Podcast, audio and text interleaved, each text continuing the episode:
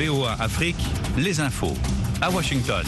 Bonjour, bienvenue dans ce premier bulletin d'information de ce mardi 15 novembre qui vous est présenté par Nanit Talani. Il est 6 heures en temps universel, même heure à Ogbomosho et aussi à Kano, c'est au Nigeria. Le Royaume-Uni annonce le retrait anticipé de ses militaires déployés au Mali. Il met en avant le recours de la junte au groupe paramilitaire russe Wagner. Le continent du Royaume-Uni va quitter la mission de la paix de l'ONU plutôt que prévu. Nous devons être clairs sur le fait que la responsabilité de tout cela incombe à Bamako, a indiqué le secrétaire d'État aux forces armées, James Herpy, devant la Chambre des communes.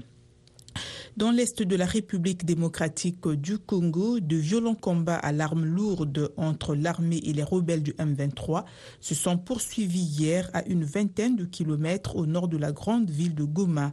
Dans le même temps, l'ancien président kenyan Uhuru Kenyatta, facilitateur de la communauté des États d'Afrique de l'Est pour la paix en RDC, appelé à Kinshasa les groupes armés actifs dans l'Est congolais à déposer les armes.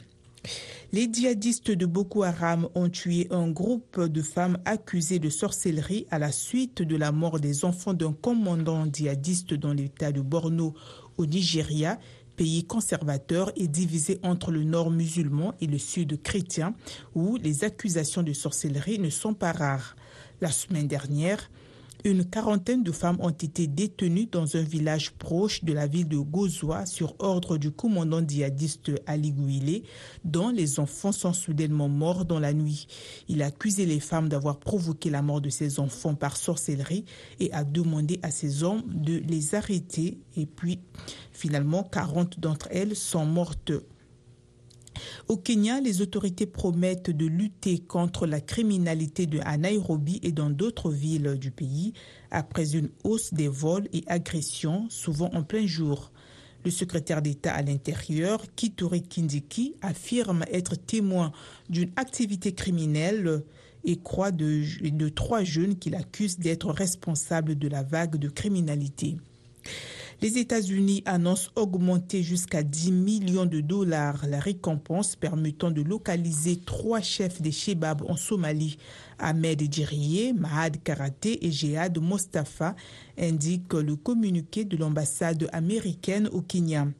Cette récompense s'applique également à toute information conduisant à la perturbation des mécanismes financiers des Shebab, ajoute l'ambassade américaine.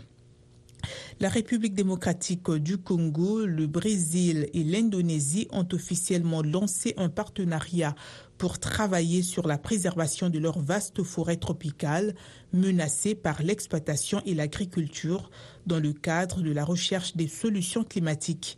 Cet accord appelle à l'indemnisation de ces trois pays par la communauté internationale pour la réduction de la déforestation en se concentrant sur des sujets communs tels que le financement climat et le prix de la tonne de carbone sur le marché des crédits carbone.